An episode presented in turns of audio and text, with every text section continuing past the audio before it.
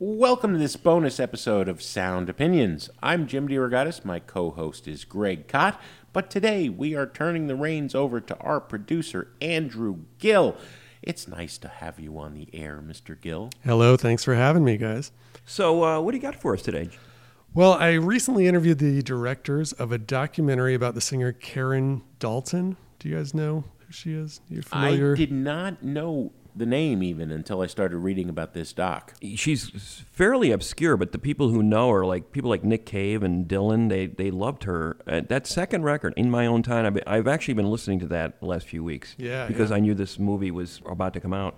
It's great, really Yeah. great stuff. Holds up very well. yesterday.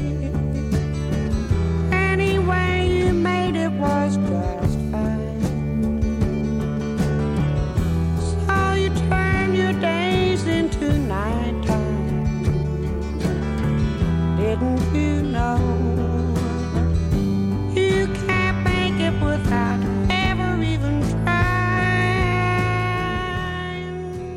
yeah, it's very strange and haunting. And she she had this way of being right on the cusp of like right on the edge of the picture, like with Yeah. Dylan in Greenwich Village, and she almost was in the Mamas and the Papas. A Zelig like figure. Yeah. Yeah, but just never quite got through, and never, you know, she only made two albums. Um, but this documentary um, was interesting because so I, I got this press release. I'd never heard of her, and they have a picture of her with Dylan in Greenwich Village, and she looks like a spitting image of Angel Olsen, like the the short bangs and singing. And um, then I read that Angel Olsen read her diaries for the movie. She does the voice of Karen Dalton. So I was like, I got to watch this and see what's going on here. So uh, it turns out it's a very sad story. It kind of leaves you seeing why feminism is very important.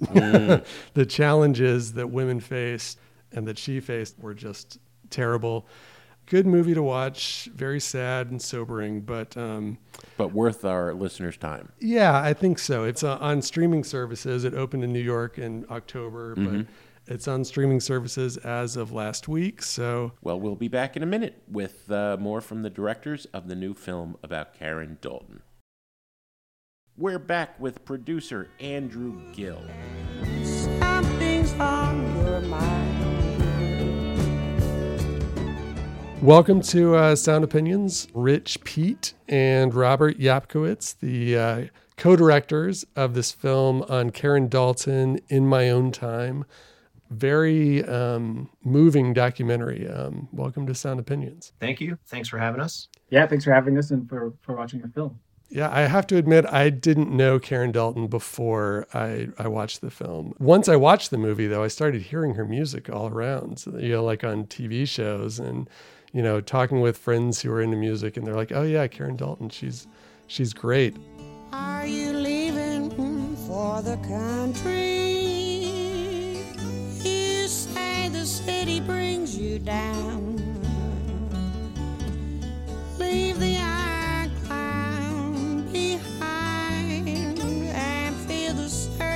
moving on. But it sounded like many of the people in the movie didn't think she was like worthy of the film treatment almost like her her daughter is in the movie quite a bit with a lot of very personal stories and it's kind of amazing that you got her to share that such an intimate personal um, part of her life in this film but can you talk about like how you had the idea to make a film about her and and what it was like convincing people that she was worthy of you know the full length documentary treatment Yeah, I think part of what you're picking up on is people's hesitancy to speak with us because other filmmakers had come before us trying to do films about Karen and they had like volunteered their time and done interviews and then nothing ever came of it. And mm. a big part of that was just the, the lack of of footage or audio pieces that these other filmmakers couldn't find. And so I think there's a little bit of frustration when it came to just talking about Karen. They were done telling these stories. You know, they were just sort of frustrated with that element of it. There's also, I think, people from that time period who were also musicians. They all want documentaries made on themselves. So we'd get like long tangents or they're telling stories about their lives. And they're like, cool, well, this one's about Karen, so let's come back to Karen and talk about her. Uh, to recenter things a little bit, right? Yeah. Yeah. I think also like with Karen's daughter and some of her close friends, they were hesitant too because I feel like it had been such a long time that Karen had been just on the fringe of kind of wider recognition. Uh, every few years, there would be like a reissue and then a couple articles, and then it would kind of fade back into the shadows again. And so I think, you know, to some of the people closest to Karen and her daughter, they didn't really think there was an audience in a way, or they thought the audience was so limited that maybe it would it wouldn't be worth the time. Right, you know? right. So they were Which is understandable. they were uh, protecting their own time investment in a way. Um, Mhm. yeah. Yeah.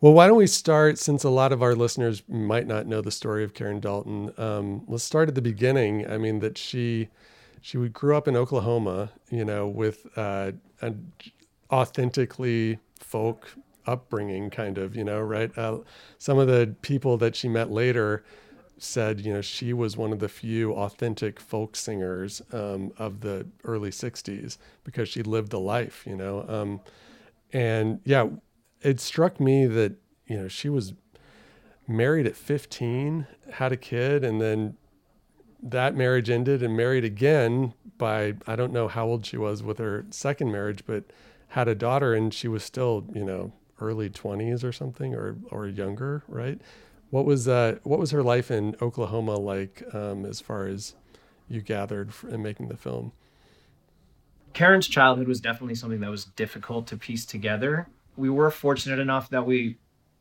were able to speak with her brother and her cousin, who was pretty helpful with a couple phone calls, but unfortunately passed away before we could interview her. Mm.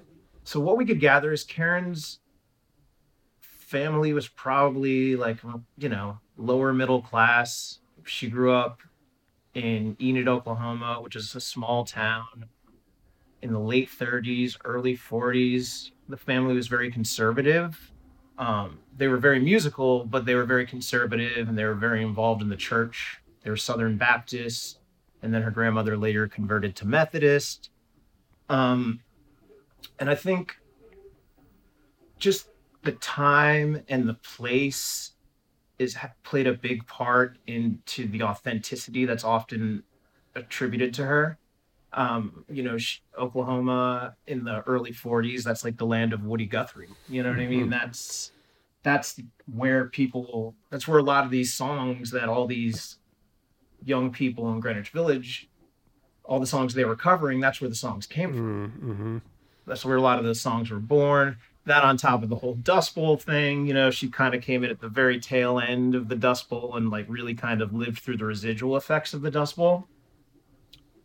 Um, so I think it's like all those factors play a big part into this authenticity that she kind of took with her for, Yeah, you know, It feels like too, like she, you know, she was born, like Rob said, into this um, uh, conservative family. She tried to fit within the box. She tried to to, to marry uh, young and and and be like a, a, a housewife figure, um, which was you know what her parents did and and you know what her peers were doing, and she just didn't fit within that box. And um, she she grew up playing music, um, was an avid record collector, played played at the church, played with her families. Like that's what they would do is get together and play music.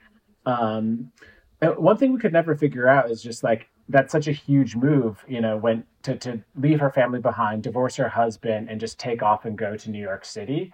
Um, and uh, we, we were always so curious, like what what did she what was like the newspaper article or the radio piece that she heard that that was exciting enough for her to leave her entire family behind and go to New York City to pursue this dream that she had, um, which you know was something we, we ultimately didn't find, but was always just so so exciting because it was it was something so profound that she was willing to do that.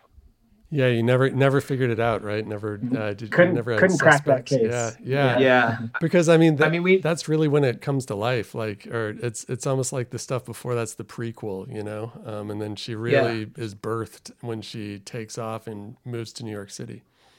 Yeah, right. That's when the transformation sort of begins from the housewife in Oklahoma to, you know, the the final Karen Dalton. You know what I mean? Yeah, and like it- that character. and it's kind of like she you know it's like all right i gave this the the good old college try you know i did two Yeah, years totally. I, I tried you know not wearing makeup and you know like kind of maybe she was sinking into a depression or something but um she you know she tried to live in in that kind of cage and then uh, just couldn't do it right Yeah. yeah, And I feel like, you know, her story there, it's so relatable. Like even myself, like I, I dropped out of college, I was living in my parents' basement and ended up like going to New York City for the first time as an adult and just meeting all of these like artists and being in Brooklyn and just being so blown away. It's just like, oh, this is where I have to be. Like the energy in New York City is still alive. And I feel like it's, you know, something that, that both Rob and I can relate to is just discovering New York and being so inspired.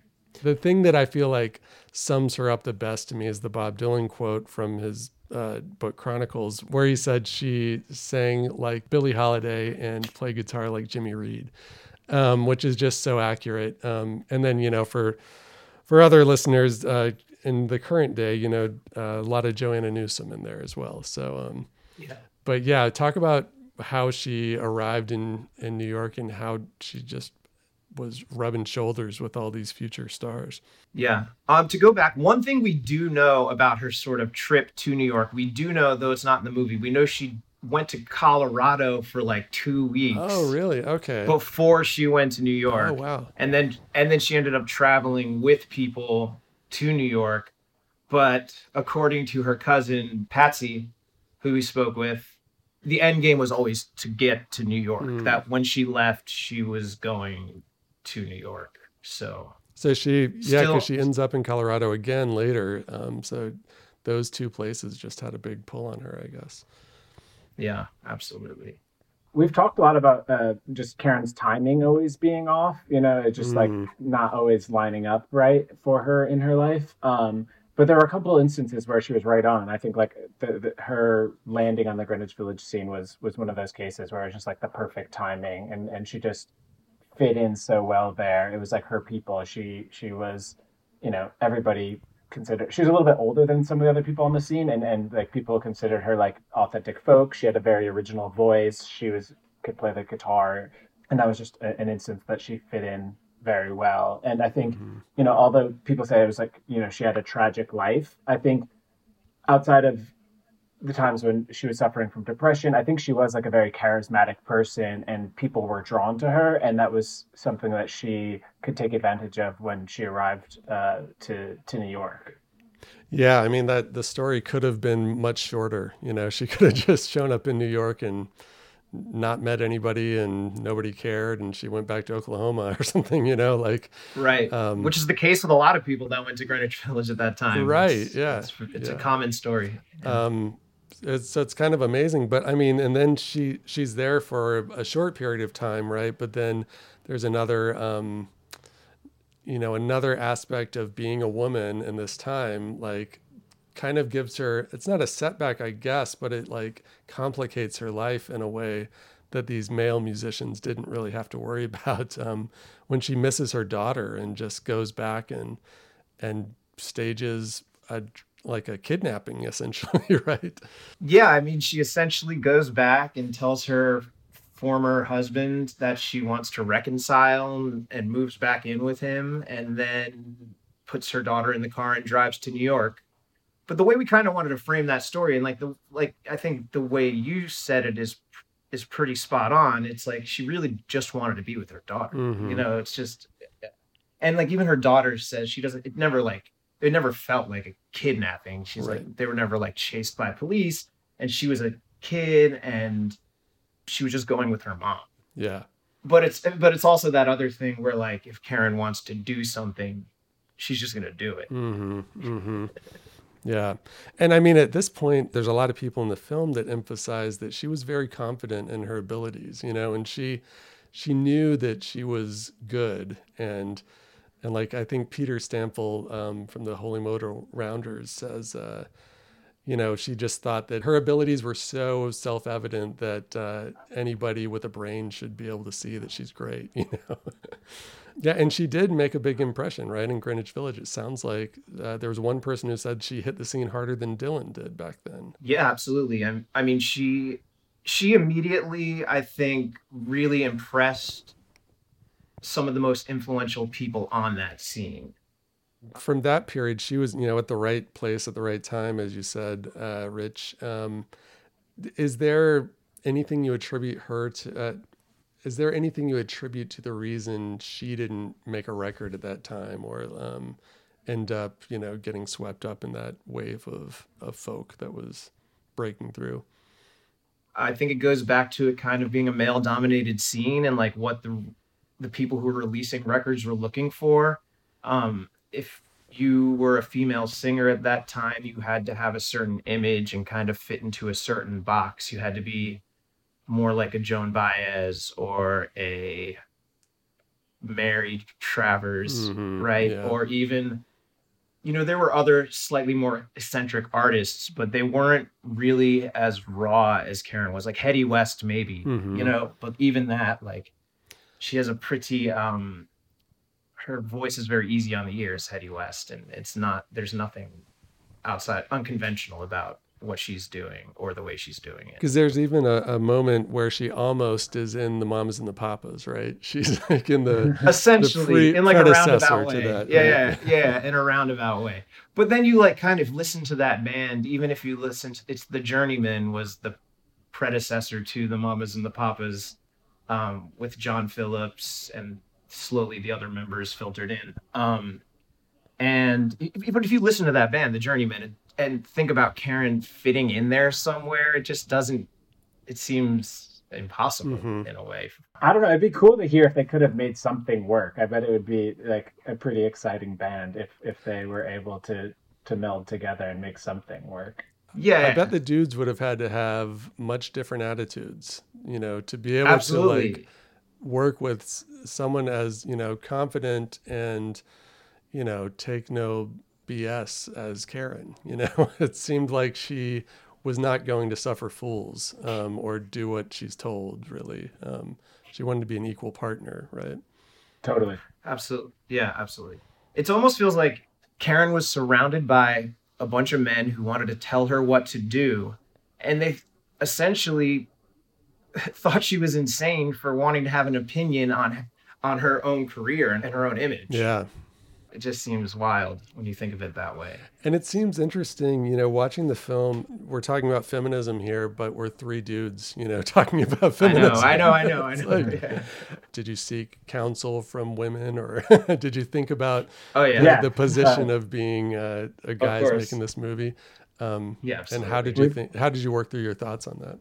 Well, we always wanted to make sure Karen had a voice, and you know, we are talking about like uh, feminism and her life as a mother. So we made sure to have producers and collaborators that are females, and um, we just we have a lot of close collaborators uh, on this project that we're, we're constantly watching and giving notes. We did screenings for big groups of friends and, and questionnaires and Q and A's, and this is our first time ever making a feature film as directors. So it was a lot of trial and error for us in general.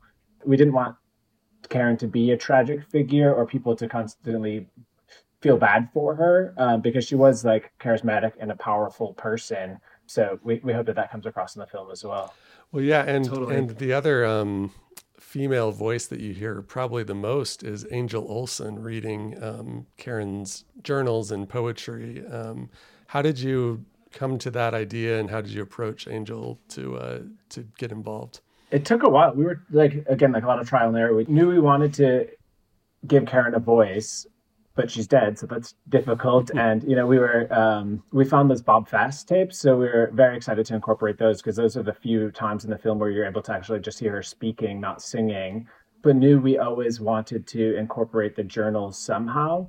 We tried a, quite a few different ways, and then ultimately, when Wim Wenders came on as an EP on the film, he gave us a suggestion that was like something that was always in our brains. It just took Wim Wenders saying it to be like, of course, that's what we have to do. Um, and you know, let, let's bring on somebody to to read Karen's journals. And Angel, we knew was a fan of Karen's and just had such a unique voice. And, and we asked her, and she she signed on and was perfect. We're, we're so happy that she Yeah. came on to work with us. one thing just going back to you know karen being a female and us sort of Sure, yeah. navigating that we just tried not to judge karen Mhm. in any way like the way we sort of portrayed, you know, some of the darker sides of her personality and things she struggled with.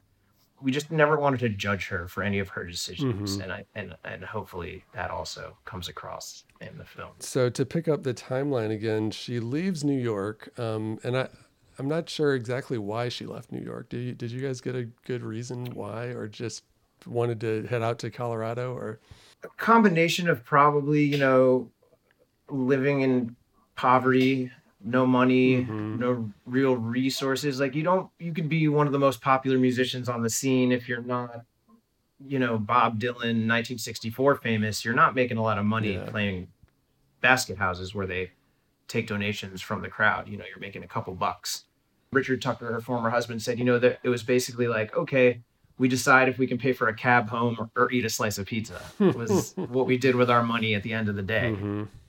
Yeah, And Abby talks So- about just living in the, these big houses with no heat. The toilet doesn't work. They have to go to the gas station across the street. Like I, I Yeah. think that you know, her being a mother there too. She was just like, this isn't where I want to live. She liked Colorado. She she loved being in nature. Karen was such a rambler. It was like we, we did like a few versions of the film where we were trying to follow the chronology exact and like where she was, and then we someone would tell us a story and like, oh, in 1964, I was hanging out with uh, Karen in LA. We were roommates, and then someone else was like, oh yeah, in '64, Karen and I lived in Boston together. oh We're my god, yeah where, where was she so yeah, so we just had to ditch that because it felt like we were making things up at some point, um, and and just restructure the film. we do lump things in like in our little Colorado segment of the film. You know, it's kind of a mixed bag of some s- people who knew her throughout her time in Colorado and stuff like that, but it works mostly chron- chronologically. Yeah. Um, it's just kind of, you know, the nature of organizing the events of the life of someone who It's- lived such a fragmented life, Karen. right? It was also a fun time to explore. Like Rob and I having grown up as adults in a time when there's like internet and social media, just the fact like Karen could disappear and just like be in Colorado and her friends wouldn't know where she was or how to contact her and, and just like an exciting time to live that's pretty different from now. Yeah, definitely. Yeah, absolutely. I mean, Karen grew up in the country. She grew up riding horses, um, as her daughter says, hanging out at the rodeo grounds as a teenager.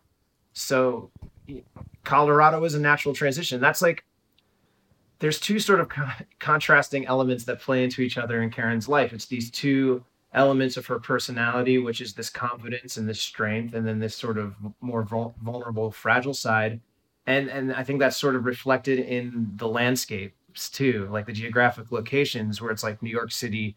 It's like her New York City side versus her Colorado side of her personality, constantly at odds with each other. That's very insightful. I, I hadn't thought about that, but that really does kind of encompass a lot about, from what I gathered about Karen from the film. Like there are those two, it's like there's two people going, you know, and Yeah, Yeah. exactly. And she's constantly they're constantly battling Mhm. those two aspects of her personality and her life are battling with each other.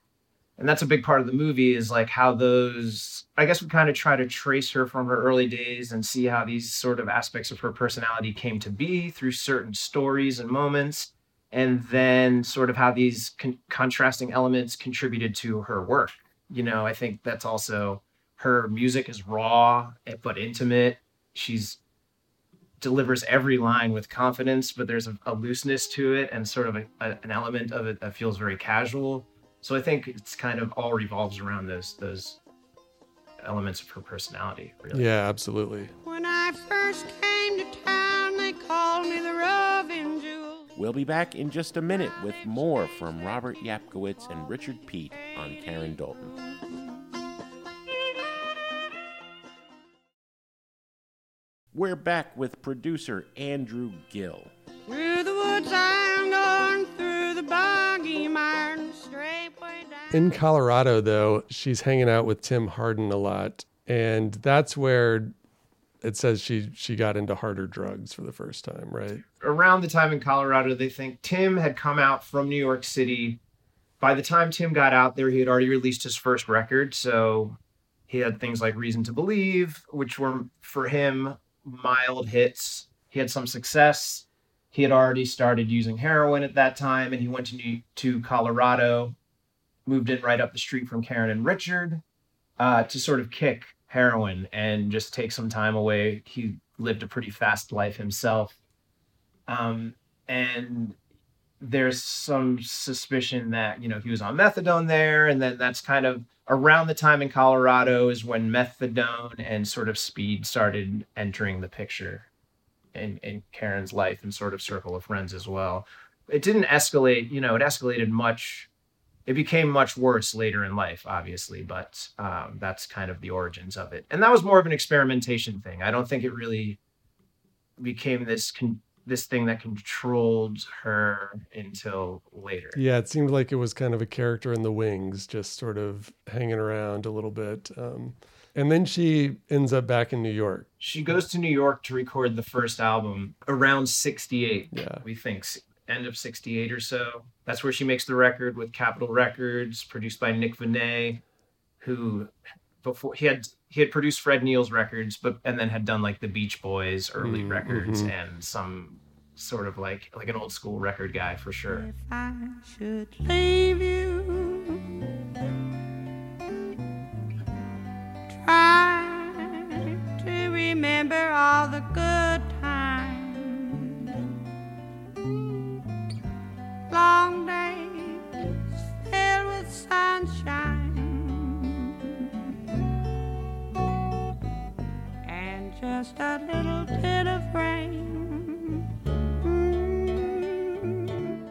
She had been playing some of those songs for five, six years. You know, a lot of those songs were her set or part of her set live. Mhm. Um, and she demoed and rehearsed for that record as well. There's has been some speculation in the past that she was tricked into recording, which is a lovely story, but uh, from what her the guitarist Dan Hankin, who recorded on that album and played with Karen for many years, told us was that it was pretty planned out, and we've heard all the demos from, you know, she did a studio demo at Capitol Records with her and her guitar, and two sets of demos at home for it, all mostly all the same songs. Yeah. So she was prepared and and and ready to record those songs. it doesn't get a lot of attention it seems right the the village voice had that great um, little write up but it was really not not a full you know village voice critics pick it was just sort of a what's wrong with you guys it's been weeks and no one's talking about it. yeah, that's this. exactly what the, the article says. It's like, hey, uh, this has been out for a while and no one's talking about it. yeah what's up with those types of albums it's kind of like when you hear people talk about dylan's first record no one believed it would do much but it was cheap to record and the producer wanted to do it and i think it was the same thing with karen's first record uh, nick Venet really loved her music and really wanted to record her probably a small group of musicians didn't cost a lot of money and they likely didn't put much money into uh, advertising Mhm. you know, Karen played only shows in New York, basically surrounding it. She may have done one or two in LA Mhm. a couple months later, but she didn't do a tour to support the album or anything like that. So it's hard. And it's also, like you said, like almost the most Karen Dalton record of her two records, which means it's generally pretty laid back Mm, as far as the mhm. pacing goes, which also is tough for radio tunes at that time. Yeah, I, I liked how you did in the film. You you start showing some Woodstock footage, you know, um, just to set the scene of what 1969 was kind of about in the music world, um, and how Karen had kind of like taken too long to like really strike while the iron was hot on that folk um, explosion. And then, of course, Michael Lang comes into the scene, the uh, impresario behind Woodstock, who is kind of unfairly given uh, control of a record label. he signs Billy Joel first, of course, as you do. Yeah, right. the third signing is Karen Dalton. when you think about that time period too, it's like almost just right. I mean, you have bands like the band who a little more rock and roll for sure, but aren't, aren't doing something so far off. And then not long after that album comes out, you really get the whole California like Jackson Browne thing starts to happen. Mhm, mhm. But still, Karen's not quite that. Yeah. She's just not. the clips you found for her second album, which Michael Lang released um, in 1971 called In My Own Time, it seems like she's in the middle of something that's happening that doesn't really seem like what her artistic vision was. And I don't know how much she was being like swept up by people telling her how it should be in the studio or if that was where she was wanting to go or if she just was releasing control or something. I think she was sort of felt it was a good opportunity and she I think Karen gave it a go. Mhm. Like she kind of was like realized that, you know, she might have to try a little bit here. And Michael Lang and Harvey Brooks put together the band. Karen liked the band. She liked playing with the band. She had done it in the late 60s for a little while. But it's definitely this type of thing where in those performances especially you know you can see there's a level of discomfort just being in front of a band like Mhm. when you see her in the black and white footage of her in the village with her guitar Yeah. in a smaller space she seems so much more comfortable Yeah. uh, and when she's standing up there with a microphone in front of her she just has her eyes closed and she doesn't seem really all that involved at all with Mhm. anything not even really with the musicians at certain points Right, right. that was the most involved she ever really got in the industry hmm you know and she was kind of dropped in the middle of the machine a bit and kind of just start hit tried to hit the ground running i think Yeah, and I mean that was the year after Woodstock the film made Michael Lang his money back, right? so yeah yeah exactly. Um, and so he must have been on top of the world at that point. she got some money for the album like it was probably more money than karen had ever had in her entire life up until that point Mm-hmm. I, I i don't even know what the number is but i'm sure it was you know a se- several thousand dollars Yeah. um and she was up in Woodstock. She was recording at a brand new studio that Bob Dylan's manager just opened, Albert Grossman Studio. Uh, she was hanging with the band. She was hanging with Tim Hardin, who was living in a huge mansion, like the, uh, I think it was the mansion of the Heinz Ketchup Oh wow. heiress or something like that. You know, like the the for- Heinz Ketchup fortune. Mhm. Uh, so I think in her mind, she was kind of like on top of the world a little bit. Like she had her children with her. She was, yeah, she was. I think she was feeling good early on in Woodstock, and and uh, you know, then I think slowly but surely uh, things changed for sure. It's openings for of all people, Santana. Um, that uh, yeah. Could could you imagine a scenario where that went well? I can't. no, it's difficult. Yeah. But like, you know, Rich said when we were talking to someone else about this that it's kind of like if you know, Mike Lang was trying to do an admirable thing there, Mhm. and I think he really did love her music, and like he he loved Tim Hardin's music, he loved Richie Havens, he was really into that kind of those people that came off that scene, Yeah. the Greenwich Village scene, um, and you know, it is wild because Santana was such an energetic band. It was like the polar opposite of Karen. But if it had went well and Karen shot Karen to superstardom, everyone would be like, Mike Lang's a genius. Right, yeah. You know, Yeah, it's true. it's just kind of he tried, it didn't work. It, it the the odds were stacked against them for sure. Yeah. Uh, It reminds me of like um there's that story about Jimi Hendrix opening for the Monkees, you know, like that's a yeah, exactly. mismatch as well. Um let's see. I I think uh Robert, I think you're frozen up. Am I doing okay? Oh yeah, I'm frozen okay, again. all right. You I can hear, me you though, fine right? though. That's that's All cool. right. I just want to make sure we're not gonna drop off or lose lose connection. Yeah, connection. I just have to. Um, well, let's see. After, so yeah, it's not long after this record and that Santana tour that most of her friends say they saw her for the last time. It seems, you know, like early seventies, right? Um, Peter Stampfel tells these these stories about Karen being there with the Rounders recording and just, uh, you know, just shooting up and uh, it seems seems at that point the drugs kind of step onto the main stage from the wings a little bit. Yeah, they were wild. I mean, their period together that you're referring to is like mid, early to mid 70s, really kind of picked up in the mid 70s, like those late Rounders albums. and they were wild at that time. I mean, they were all just off the rails Yes, everybody. It wasn't just Karen. Like they were Yeah, of all- course. Not, yeah. not that whole just- group of people. yeah. There were like ten people in the Holy Modal Rounders at that time, you know, Right. and, and their and all their significant others and partners and pals. They had like a gang of like twenty people, twenty five people that they were just you know staying up for days and playing music. Yeah. When did Karen uh, lose touch with most of these music friends, and like what precipitated that? I think the early 70s, she kind of separated herself from certain people on the scene. She still maintained, I know, a bit of a relationship with Harvey Brooks until about 1975. When she moved off into the Rounders scene, because the Rounders had always kind of separated themselves. It was like the Holy Modal Rounders and like the Fugs, and they were like the weirdos Mhm. in the early days. And they were like very involved in the scene, but also had their own sort of little avenue, their own little back alley on that scene where they all hung out. So in the middle 70s, when Karen started getting in more in the rounders, she sort of separated herself more from the mainstream music scene and the mainstream like the music culture and industry and all of that.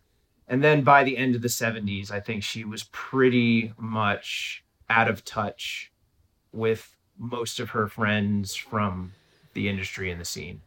It all happened in the 70s, basically. After the Yeah. second album, is slowly but surely things. She just sort of separated herself from that world altogether. Yeah. And then we just play at dive bars. Right. Okay. There's a small scene up in Woodstock too, like her and Peter Walker. That she would like play little shows up there, but or, or just kind of like together. They would kind of play, and she was writing a lot of poetry and and keeping her journals, and eventually like sold her guitars.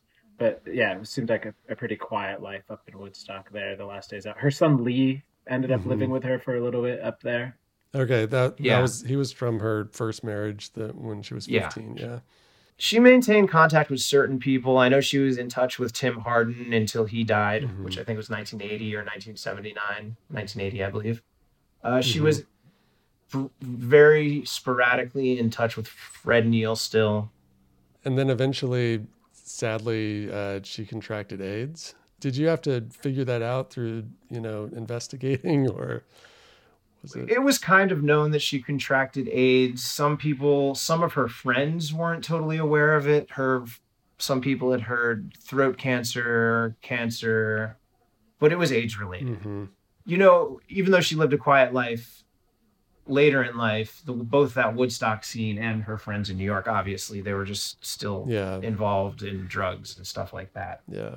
Even at Woodstock in the 80s, they were staying up all night hanging out. Mm, mhm. Still with Peter. Peter will even talk about it sometimes. They had a small crew up there. Yeah. Then she dies in '93. Is that right? Yeah, 1993 is when she passed Yeah. away. And then, how long was it until people started reappraising her music and like bringing it back to uh, the the front of people's consciousness? Um, the reason we like started the documentary is that her peers were on the jukebox at this bar we were at in Brooklyn, and Mm. we were just bummed that Karen wasn't. And that was Mm. like six years ago. I, I feel like just within like the past like six years or so, you start hearing Karen like at restaurants. Rob and I were just on a shoot in California, and Karen was playing in the hotel lobby. Mm. Um, In Monterey, California. It wasn't even LA. Wow. It was like Monterey. yeah.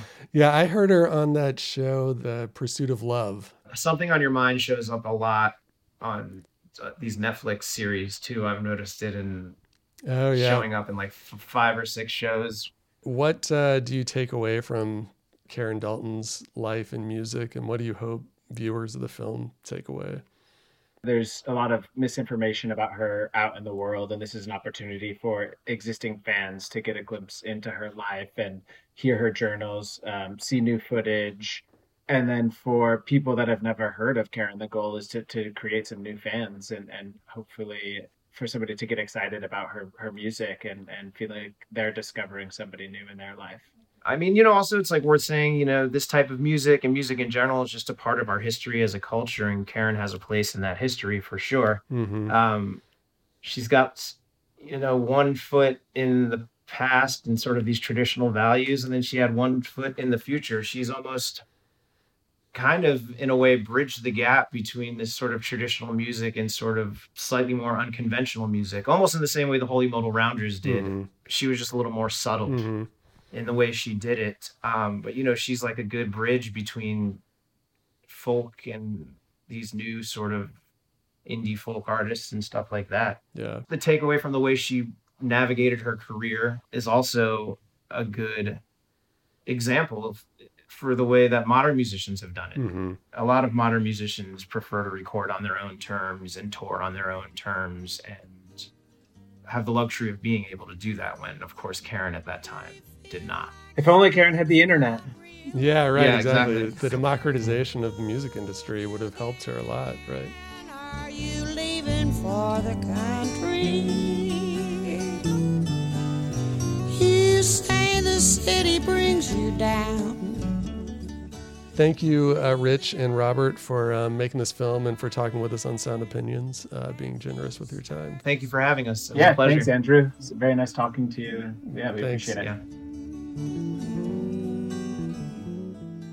Wow, illuminating conversation about the underappreciated Karen Dalton and the new film about her. That's it for this bonus episode. If you've got thoughts on this episode, start a conversation in our Facebook group or leave a voice message on our website, soundopinions.org. As always, Sound Opinions is produced by Andrew Gill, Alex Claiborne, our associate producer, Sol Delgadillo, and our intern, Mary Bernthal. Our social media consultant is Katie Cott. Thanks for listening.